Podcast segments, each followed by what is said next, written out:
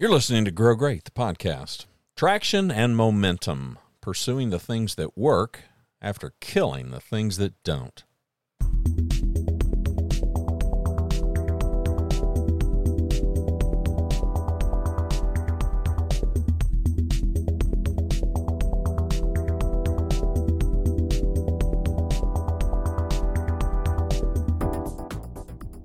Welcome inside the Yellow studio. My name is Randy Cantrell. I am your host here. The website is grow great dot com. You're listening to episode fourteen, season twenty twenty-one. Today is Friday, June the fourth, twenty twenty-one. I've been too sporadic in podcasting. Well, at least here. Apologies for that. I'm going to try to do better. Yeah, there is no try. There's only do or not do, right? Traction and momentum, pursuing the things that work after killing the things that don't. Do more of what works, do less of what doesn't work. I say it all the time to clients and myself. Sounds easy. Sometimes it even sounds simple. Yeah, I'm not sure about that. You know, it's kind of like urging people who want to be rich with the admonition, hey, first thing do, get a million dollars. Well, that's great. Just tell me how. Today's show is going to be full of vulnerability. No, no, no, no. Not whining, not complaining, but explaining. Experience and insight. These are valuable things. And expertise, well, it's it's not always transferable from person to person because each one of us, we're on our own unique journey. Now, we can all derive some benefit, though, when we lean into understanding somebody else's journey. It can help us figure things out for ourselves, and that is the ideal outcome of all my coaching work. We're going to talk about it.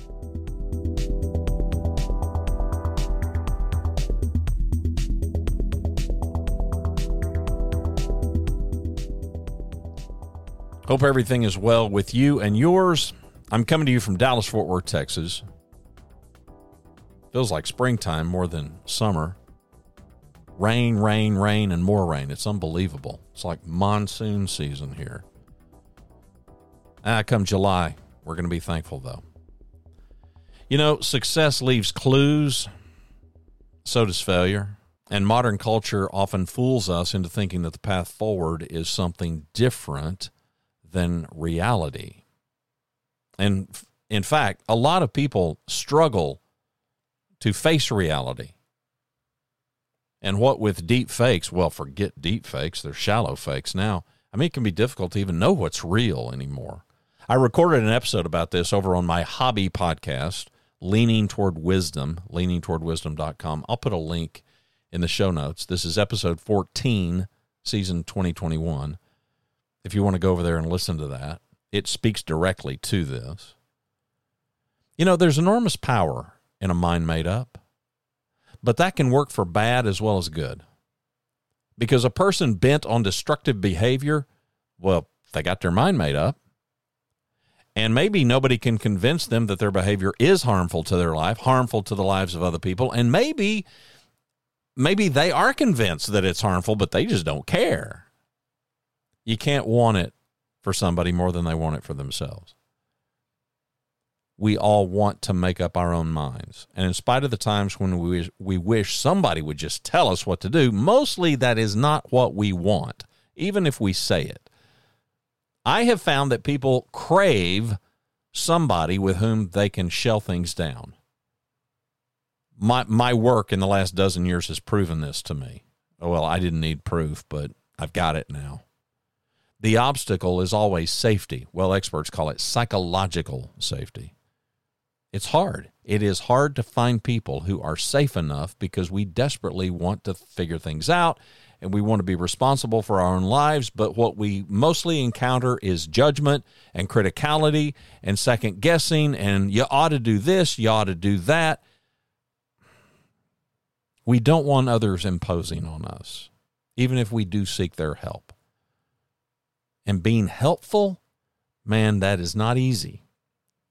In fact, for some people, it's not even possible, or so it seems. I mean, I know people that they don't even attempt to be helpful. And the more I look at them, the more I, I realize, you know what, they, they probably just don't have the capacity to be helpful, because judgment is just so, so easy. People devoid of empathy, people devoid of compassion. Mostly, I think people have a real tough time being helpful because selfishness gets in the way. We get in the way. We get in our own way. Now, these are important truths, this whole traction and momentum thing, because every high achiever and every would-be high achiever is chasing these things, right? We all want to build up enough speed so that we can get some lift and go higher. Unfortunately, there aren't any principles of aeronautics here to help us out, because this is life stuff and everybody is unique. We've got a unique environment and situation and history and natural tendencies and personalities and talents and connections and experiences and, well, anything else you can possibly think of. Last week, a client, they asked me for an answer. It happens. And it's something that, well, I started to say I rarely do it, but that's not fair. I never do it without giving context. That is, I never tell people what to do. I may make suggestions, but I mostly, if pressed, I'll role play and I'll say, okay, this is me. Here's what I might do. I'm not telling you that you should do this. I'm not even encouraging you to do it this way. I'm going to I'm going to role play this so that you can see and hear what it looks and sounds like. And what I want you to do is see if you can learn anything from this. See if there's anything from this that you can distill and make it your own. And if you can, great. And if you can't, okay, then we've just kind of spent our time and we've done this role play for nothing. But once in a while, once in a while, and clients know how I roll, so I don't often get pressed, but once in a while, a client will do what happened to me a week or so ago. They'll just blurt out, listen, just tell me what you think I ought to do. And I, I did what I almost always do, and this drives clients crazy. I still do it. I don't do it to drive them crazy. I do it because it's, frankly, it's the right thing to do, in my judgment. I ask questions. Just tell me what, what you think I ought to do. And so I say, were you born in Ada, Oklahoma in nineteen fifty-seven? And he says, no. And I said, well, I was. So it doesn't much matter what I would do. It doesn't much matter what I think you should do. We need to explore your options. And then we need to explore and see, are we seeing all the options? So for the next forty-five minutes, that's what we did. We examined the choices before him and then questioned, okay, what aren't we seeing? Might there be something else here in these choices that we have not even mentioned? And as we wrestle these things, he settles on two, and then we keep on wrestling those down until he he he he achieves a clear winner. And that's the work. That's how this works. So I wanted to give you that context because I want to share with you my professional journey over the last dozen years or so. No, no, we're not going to go back and revisit all the minute details here. I'm going to paint with a pretty broad brush. But since I left the C-suite to set out to serve and help business owners and executives and leaders, there are some really, I don't know, there, there's some insightful things that I hope can be of benefit to you. Traction and momentum, these are critical goals for everybody that I work with. They're critical goals for all of us. Anybody and everybody who is trying to achieve anything at all is looking for traction and momentum. One of the biggest questions that we ask ourselves is, when should I quit? When should I give up? How can I know that it's time to stop? Or when should I pivot? You don't have to be an entrepreneur in a startup launching, you know, some new business to ask yourself those questions, whether it's about a relationship, a hobby, a fitness routine, anything else that we pursue. All of us are wondering, how long, how long should we stick with this? Especially if we say, how long should we stick with this? Because I don't feel like, and I'm not seeing any meaningful progress. Many, many years ago, there was a family reunion on a big lake in Oklahoma. I'm eleven or twelve. I've got a cousin who is six or seven years older than me. And it's a huge lake, and we're one part of this lake. And way out there is this, like, island in the middle of, of the lake. I say the middle of the lake. I don't know, but it's out there. And we decide, hey, let's swim. Let's swim to that. Now, we were both really good swimmers, so no problem. This is a lake that is filled with skiers and stuff, so it probably wasn't the smartest thing to do, but we did it anyway, because we wanted to see this island over there. So we take off, and we're swimming, we're swimming, we're swimming. Occasionally, you know, we see skiers are coming by, so, you know, we we dive down, you know, as deep as we can go and stay for a while and let the boat pass and keep on swimming. At some point, it dawns on us, you know, we've been swimming a while. I don't know about you, but that it doesn't it doesn't look much closer. You know, you turn back around, you look where you took off from, and it's like, well, that that that looks a that looks a fur piece back. It's like, well, do you want to go back? No, we don't want to go back. Let's yeah, I mean, we want to see this island. You know, let's keep swimming. Let's keep swimming. We'll get there, and when we get there, we can catch our breath, and then we'll jump in and swim back. Seth Godin, he wrote a book in two thousand seven entitled The Dip, subtitled A Little Book That Teaches You When to Quit and When to Stick.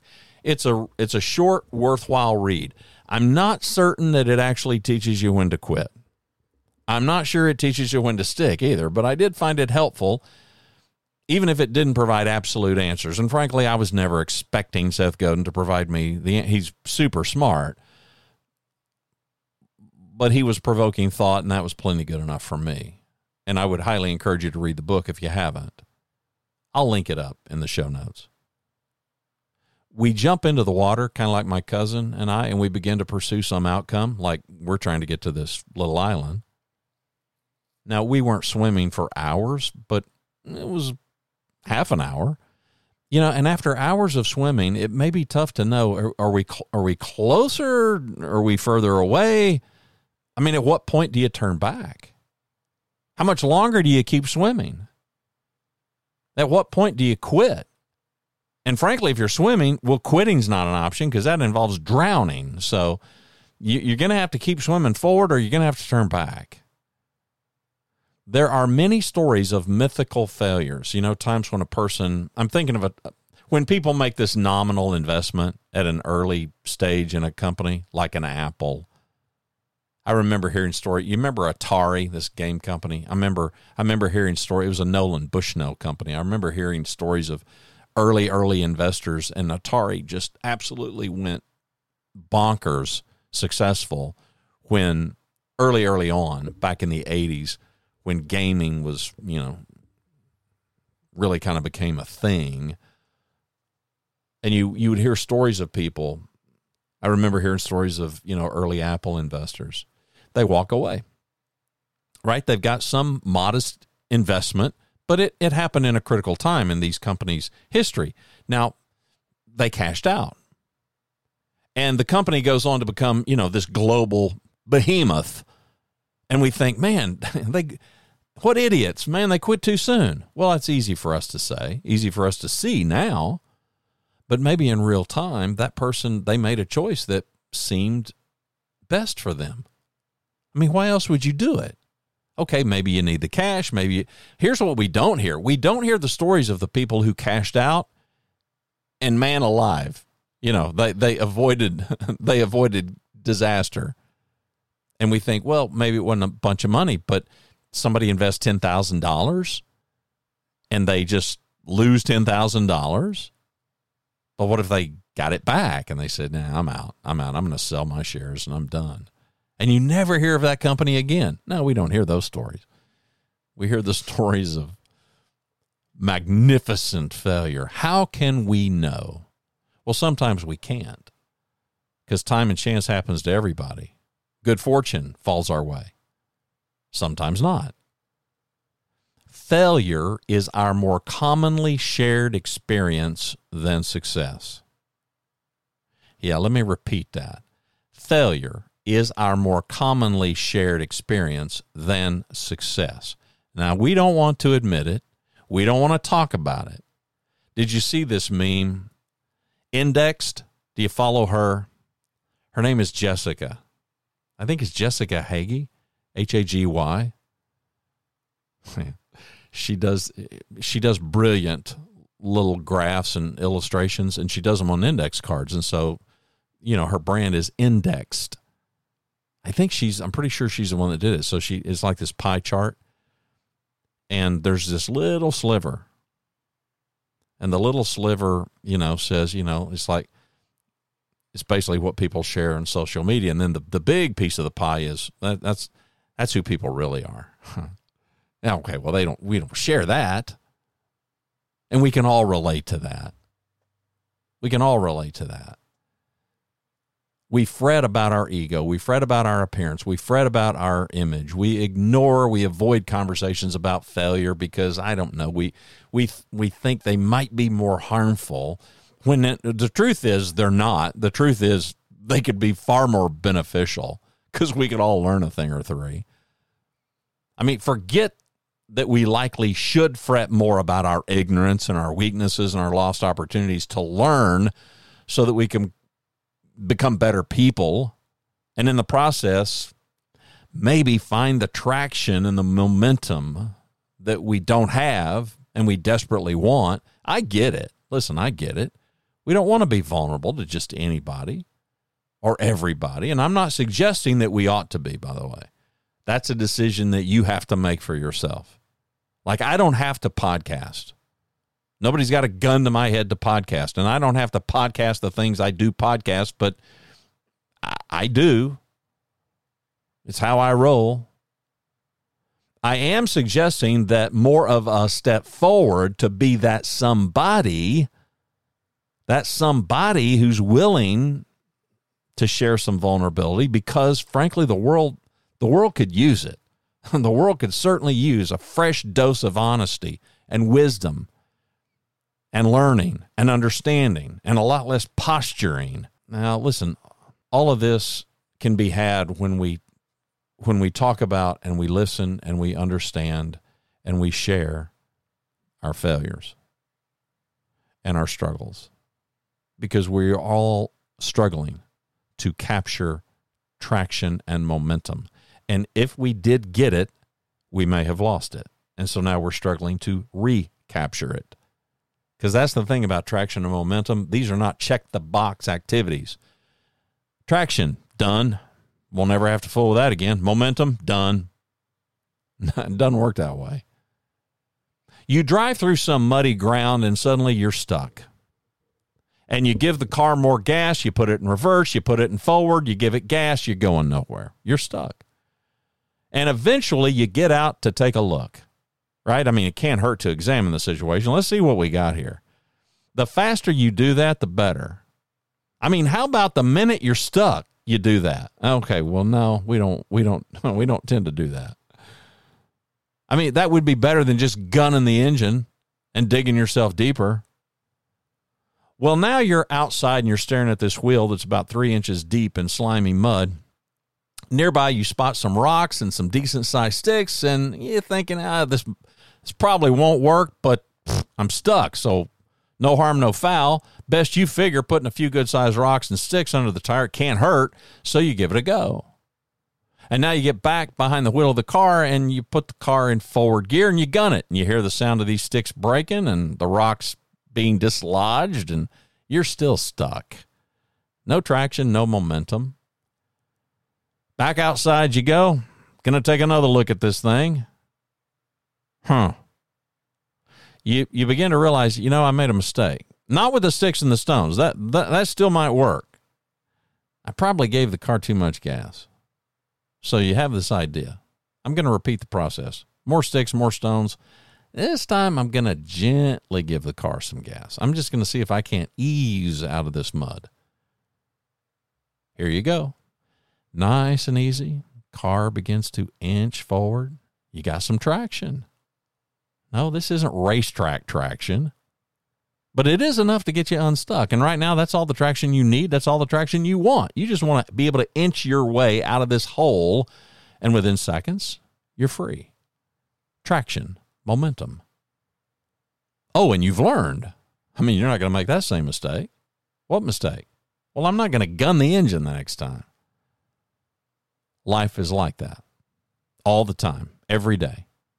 You and me, we are making adjustments based on what did not work. We are figuring things out. We are trying our best to find what works and find what doesn't work so that we can make this determined decision. I need to do more of what works, and I need to quit doing this stupid stuff that doesn't work. That can be hard. So what can I share? What can I share that might help you today? Well, there's plenty, because I have failed more more often than not, but I don't suspect I'm all that much different from you. Maybe. Here's the rub. Some of us have won bigger than others, and that can dwarf the failures. Others of us, we haven't won so big. Okay, so the failures just seem larger, right? It's a relative perspective. Let me pick on two really wealthy Dallas business guys who both happen to own sports teams. Mark Cuban. Mark Cuban's failures and struggles, well, they just don't seem much to us because, well, we're sitting here admiring his wealth, which is projected to be about four point four billion dollars net worth. Well, I, you know, I don't care what his failures are. He's four point four billion dollars. I mean, however, let's compare him to Jerry Jones, owner of the Dallas Cowboys. Projected net worth, eight point eight billion dollars. Twice what Mark Cuban's got. Well, compared to Jerry Jones, Mark Cuban's failures look larger. The fact is, we've all been fortunate. We've all been unfortunate. We have all failed. We have all succeeded. Now, other people can judge and they can measure and they can quibble over the differences in the magnitude. Who cares? Mark Cuban's successes or failures don't impact my life. Well, okay, if I'm a Mavs fan, they might. Jerry Jones, ditto. If I'm a Cowboys fan, they might. Professionally, I ran companies until about a dozen years ago. And it was then that I started doing what I call roll your sleeves up, get your hands dirty consulting work. And after a few years, I realized, well, I hate this. This this sucks. I mean, it was too disconnected from the people side of things to suit me. And honestly, it didn't really suit my natural abilities. So I pivoted. I pivoted into coaching entrepreneurs and C E Os and executives and leaders in city government. And that last one, leaders in city government, that last one was purely serendipitous. And I was very thankful, am thankful, to one young man who reached out because he knew me. And from there, well, word of mouth took over.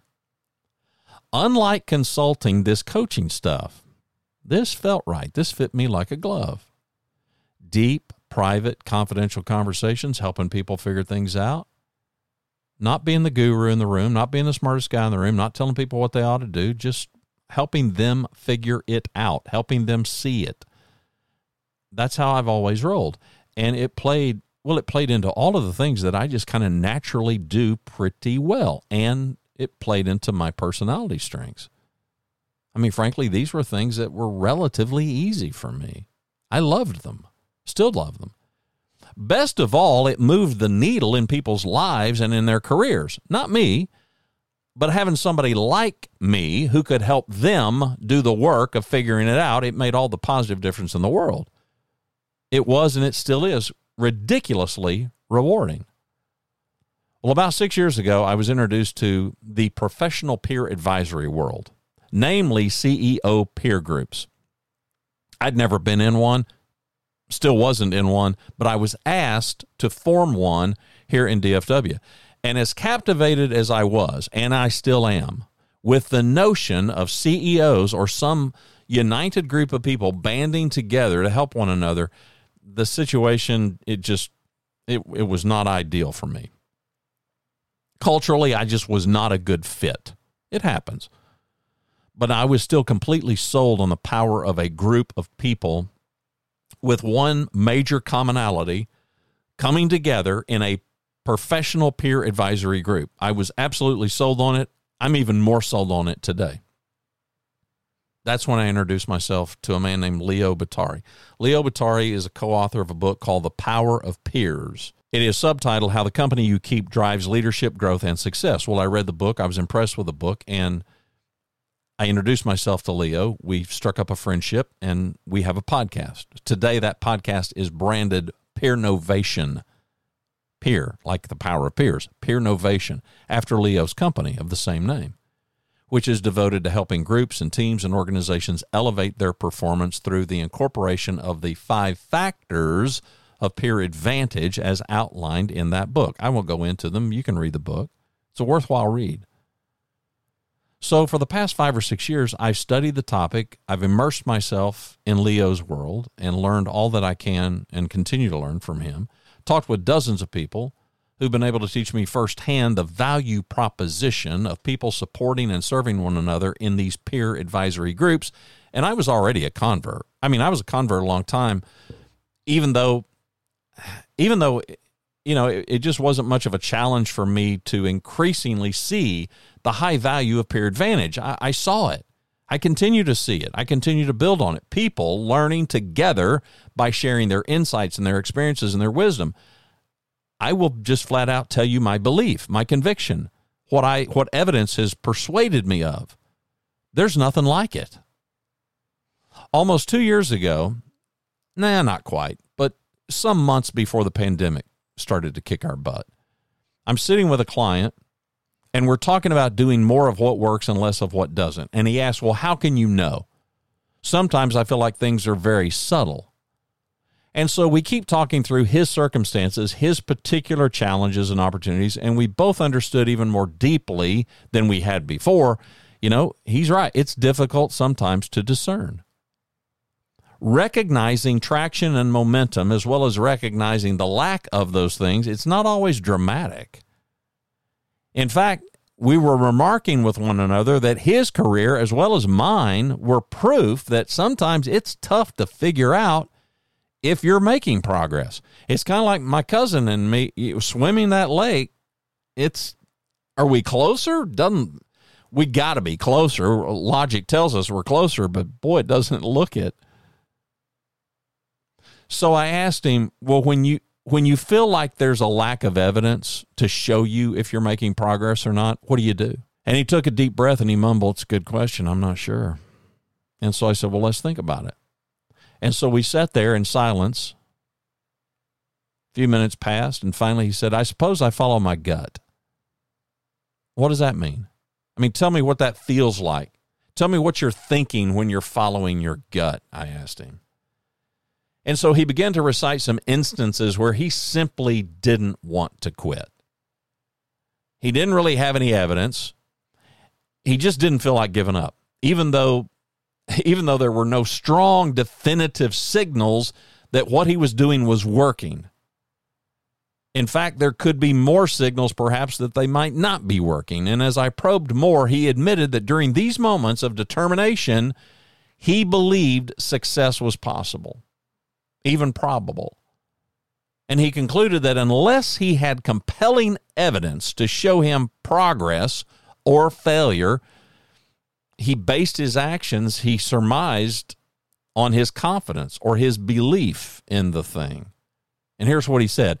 I think I give up when I lose faith in it. I think I give up when I lose faith in it. So, being the guy that I am, naturally curious and wanting to make sure I understand, I wanted to wrestle down, what exactly are you losing faith in? I mean, are you losing faith in yourself? Are you losing faith in the activity? What exactly are you losing faith in? He said, sometimes both. Sometimes I finally conclude, he said, that the idea might be valid, but I'm clearly not going to be able to carry it out. Sometimes I suppose I'm just the wrong man for the job. Now, this was not a statement of insecurity. This is a high performer. Rather, it was a statement of a big-time confident person who had high self-awareness. I began to tell him about my son. My son was somewhat in the early throes of a full-time career change. He had started a home inspection business.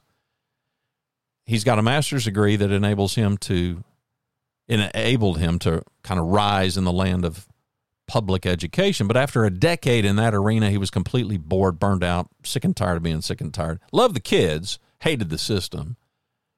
And besides, he's got a, he's got a bit of an entrepreneurial bent, and he's an extrovert. So I'm telling this client how different I am from my son, who is now forty years old. Now, you should understand that a big part of my work, especially early on in every coaching engagement, is to encourage my clients to become the best version of themselves. And that sounds vague in general. I, I'm more specific about it in that I tell them, lean into being exactly who you are. Don't try to be something or somebody you're not. Be more of who you are. Let's just, you know, let's put in the work for you to be better. Well, my son has got skills that come very naturally to him, skills I don't have. And I have skills that aren't natural for him. And true confession, I often envy what he's able to do with ease, things that I just never could. Even if I gave it intense effort, I couldn't do it. It's that old adage, you know, about asking a fish to climb a tree. Well, that ain't going to happen. Squirrels, no problem. They climb trees all the time. They don't even think about it. The fish, same thing. In water. Sometimes our failure isn't really a failure. It's learning. I know, I know. There are people that all failure is learning. Okay, maybe, maybe not. But I can tell you sometimes our failure really isn't failure. It's learning. The sticks and the rock under the tire didn't work the first time, but it worked the second time. So, okay, well, that ain't the failure. It's learning. Sometimes we are unaware of how much of a fish we are. Well, no wonder climbing the tree ain't working for us. Because self-awareness is hard work. It's hard to come face-to-face and understand you're a fish. You're not a squirrel. But that's the work. That is the work that I do. That's the work that I devote my days and my weeks to, to helping people come face-to-face with themselves. All of our progress emanates from our ability to face the reality, our reality. And if we are displeased with that reality, okay, we have a choice to make. We can do something about it. We can transform. Not by becoming something completely different, but by improving and growing who and what we are.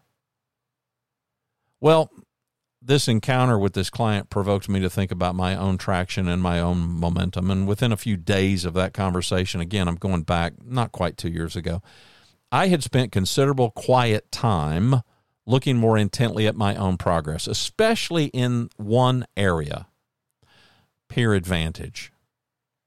My interest in peer advantage had not waned. However, over time, I realized I'm doing exactly what I'm urging my clients not to do. And the phrase that I use is push water up a hill. Pushing water up a hill is just a metaphor for attempting to do something that's not likely our best interest, or attempting to do something with so much inefficiency, it's basically not worthwhile. In other words, it's a catch-all phrase for futility. Pushing water up a hill is a futile effort. So I'm staring into the mirror, and I'm realizing how guilty I have been in trying to push water up a hill. And like this client, I was going on my gut, right? I'm going on my faith. I'm going on my belief. I didn't have any evidence that any of my attempts were working, that they were moving me closer toward success. I got no evidence that I'm getting closer to the island that I'm swimming toward. In fact, I had very little, well, let me correct it. I had more evidence that it wasn't working, but I so firmly believed in it, I refused to quit. Meanwhile, other endeavors that I wasn't even that focused on, they're growing. I'm ignoring traction and momentum in these areas because, well, I'm just not paying close enough attention. And I eventually came to understand with more clarity than I had in a very long time, I'm a hypocrite. I'm urging my clients to do more of what works and less of what doesn't. And here I am, and I'm doing just the opposite. I'm paying almost no attention to what's working because I'm obsessed with trying to make something work that isn't working. And for weeks and weeks, well, months and months, I refused. I just simply refused to quit. I wanted it so badly, I just refused to quit. Now, This thing, this thing was not succeeding at all. Namely, my desire to build a professional peer group. I had long ago dubbed it The Peer Advantage. In fact, I own the U R L, the peer advantage dot com. If you go to that, it takes you to this website, grow great dot com.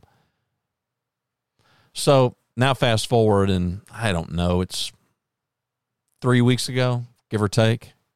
It's the middle of the night, my time of day, when I do my best thinking and pondering. You know, it's three, four a.m., and I decide, okay, time to come to grips with all this. I've done this once before. I'm probably, well, I've done it more than once, but not like this. I've done it once before like this. I coached myself through the process with tough questions and challenges. Now, I did this out loud. Yeah, I did. I did it verbally. The first time I did it, I recorded it. I didn't record it this time. So here, let me paint the image. I'm I'm doing a one-man play, but I'm playing two characters. I'm playing the coach, and I'm playing the client. I'm coaching the client exactly the way I coach my clients, except I'm both coach and client. Got it? Yeah, I know. I'm, I'm sure if anybody would have eavesdropped, they'd have thought, who is he talking to? It's funny. I, I, I will even I will even sound different. I mean, I was into it. You should try it sometimes. It's might be a worthwhile exercise. I don't know. If you don't want to try it, well, okay, hire me. You won't have to try it. Shameless plug. So I do all this, and by the time I'm done, well, I'm not, I'm getting increasingly tired. Here's what I concluded. The idea, building a professional peer group, the idea is completely valid. In fact, it's terrific. It's even more terrific now than it was when I first was approached with it six years ago. But I'm not the right guy for the job. It's exactly what my client said. I'm not the right guy for the job. It, it's like those things that my son does so well, but they're almost impossible for me. I'm simply unfit for getting traction and momentum. Instead, I am ideally suited to facilitate groups when they're gathered for a specific purpose to achieve something specific. I'm ideally suited for going one-on-one in deep interactions to help clients figure things out. I am not, I repeat, I am absolutely not ideally suited to sell and market and enroll folks in a professional peer advisory group. I love deep conversations, but unlike my son, I am an introvert, and I despise, I despise selling in spite of the fact that I have spent most of my career selling. I don't look down on it. I just, I just, and I've been successful at it, but I don't like it. I don't enjoy it. Influence, that's easy. Selling, that's hard for me. But there is something more important.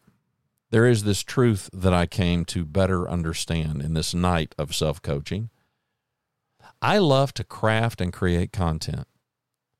Content to help my clients better understand. Not all of the content that I create, in fact, a, a good portion of the content I create, you've never seen. You've never had access to. I do it specifically for my clients, and it mostly is really individual.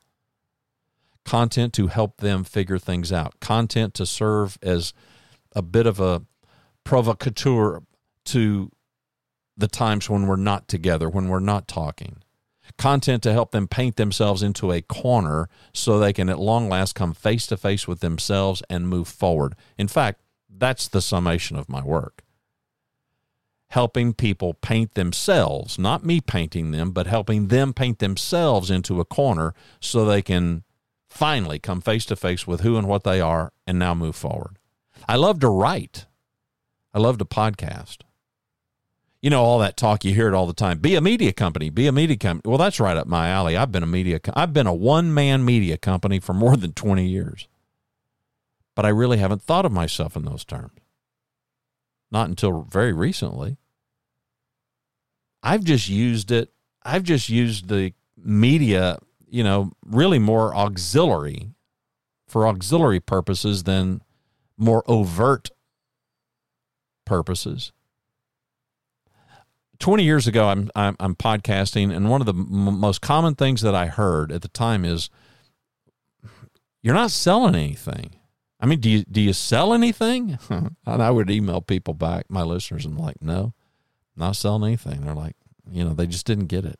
Mm-hmm. Couple my introversion with my need and my natural talent to engage in deep conversations and my natural curiosity to ask questions and to carefully listen so that I can understand.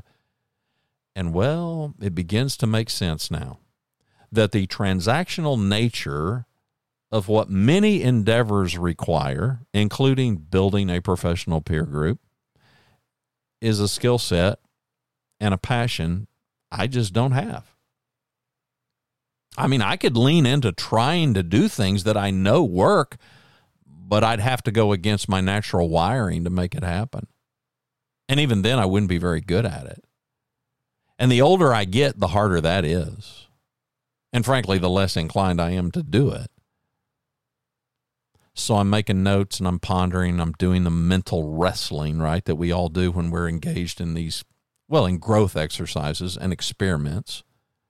And I come, ter- I come to terms with what I've long known about myself, mostly by looking more closely at the things that I do by default.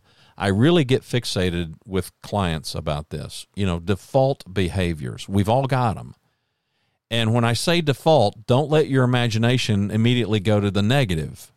Default doesn't mean negative. Default just means it's just kind of your natural inclination. Now, that can be good, that can be bad, but it is what it is. Productive things, things that I love. And I'm thinking about it, and I'm making notes in no particular order. Writing, podcasting, videos. Okay, well, they all fall in the category of trying to share insights, experience, and wisdom. They all come, they all fall under the banner of communication, telling a story. Not in a spirit of do this, don't do that, but in a spirit of this is what I've learned so far, and this might help you. But I'm not telling you to do it this way. I'm just challenging you to figure it out so that you can make application in your own situation. Deep curiosity about others. I want to know as much, I want to know as much as others are willing to share. And the past dozen years of coaching have taught me that almost, almost one hundred percent, now, there's always a very rare outlier, but boy, not often.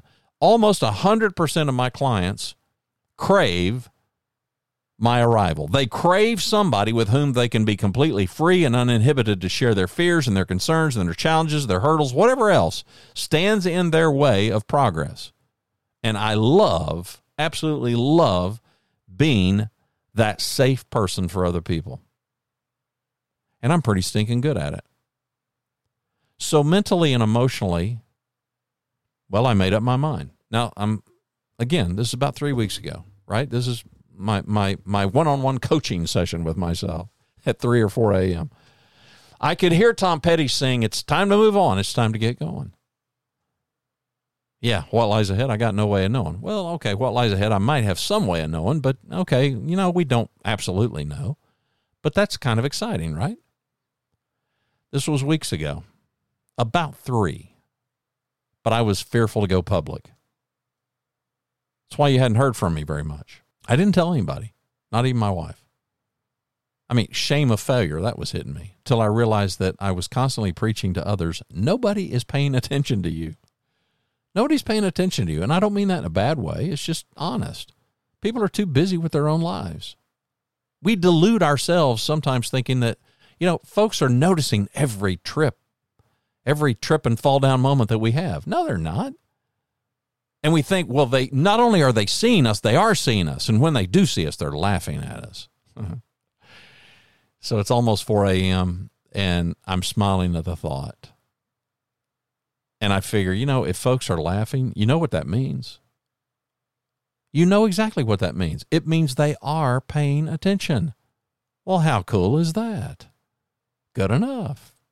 And besides, it's my life, it's not theirs. And everybody needs a good laugh every now and again anyway. Huh. And I know what I'm really good at. I turned sixty-four back in May, May the seventh. I know what I'm good at. I'm old. I got that figured out. Okay, but did I have it figured out? I just told you a story about how I didn't have it all figured out. This is the other thing. It's like traction and momentum, figuring it out. That's not a check-the-box activity either. Great. Got that figured out. Got myself figured out. Yeah, here's the problem. You're changing. You're growing. Okay, sometimes you're regressing. Me too. But I know what I'm good at, and I'm not ashamed. I'm not ashamed of what I'm not good at. It is what it is. Mostly, I was really tired. I was really, really tired of what I now saw as the reality. I was really tired of the hypocrisy. Sore with Your Strengths was a concept that the father of Strength Finder, Donald O'Clifton, he taught me that, not personally, in a book that he wrote in nineteen ninety-two. It was entitled the exact same thing, Sore with Your Strengths. I got a photograph of my copy that I'm holding that I'm going to post over there with a link to, you can go buy it if you want. That book resonated with me. I bought it in nineteen ninety-two when it came out. And it fit everything that I had long, it, it fit everything that I had long believed, and it has fit everything that I have long urged my clients. Be more and better of who you are instead of struggling to be something that you're not and, frankly, probably never will be. I was preaching solid, evidence-based sermons, and now it was time for me to live up to my own sermons. Mostly to be true to myself in order to provide more value to others.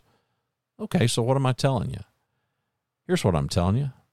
I'm pulling the plug. I'm pulling the plug on any attempt to build a professional peer group.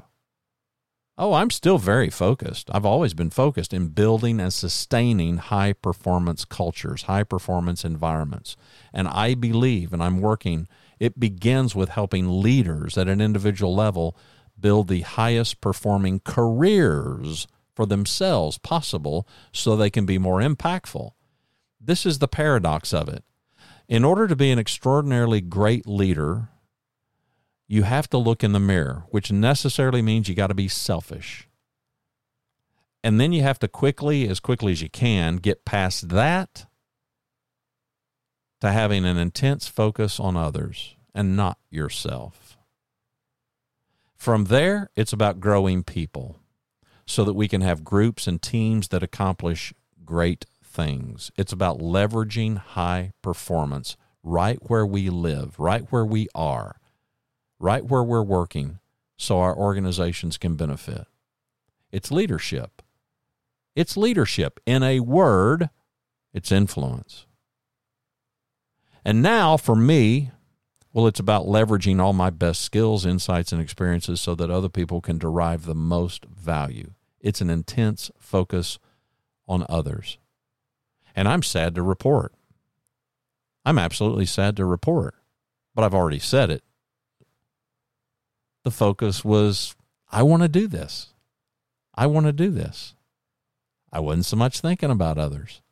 I told a client just this week, and I've said this to many, many clients before, all of our leadership failures, in my experience and in my, based on my insight, all of our failureship leaders, all of our failures as leaders stem from moments of selfishness. It's when our ego gets in the way. We tend to fail as leaders when we're thinking about ourselves and we're not thinking about the other person. Mark it down. It is absolutely true in my life, and I don't yet know anybody that it's not true for.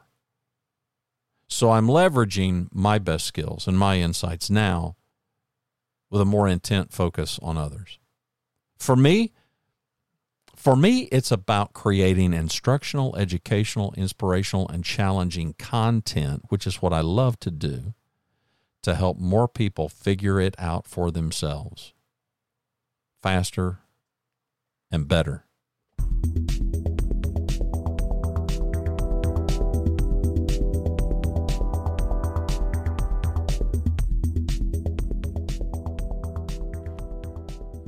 What might that look like?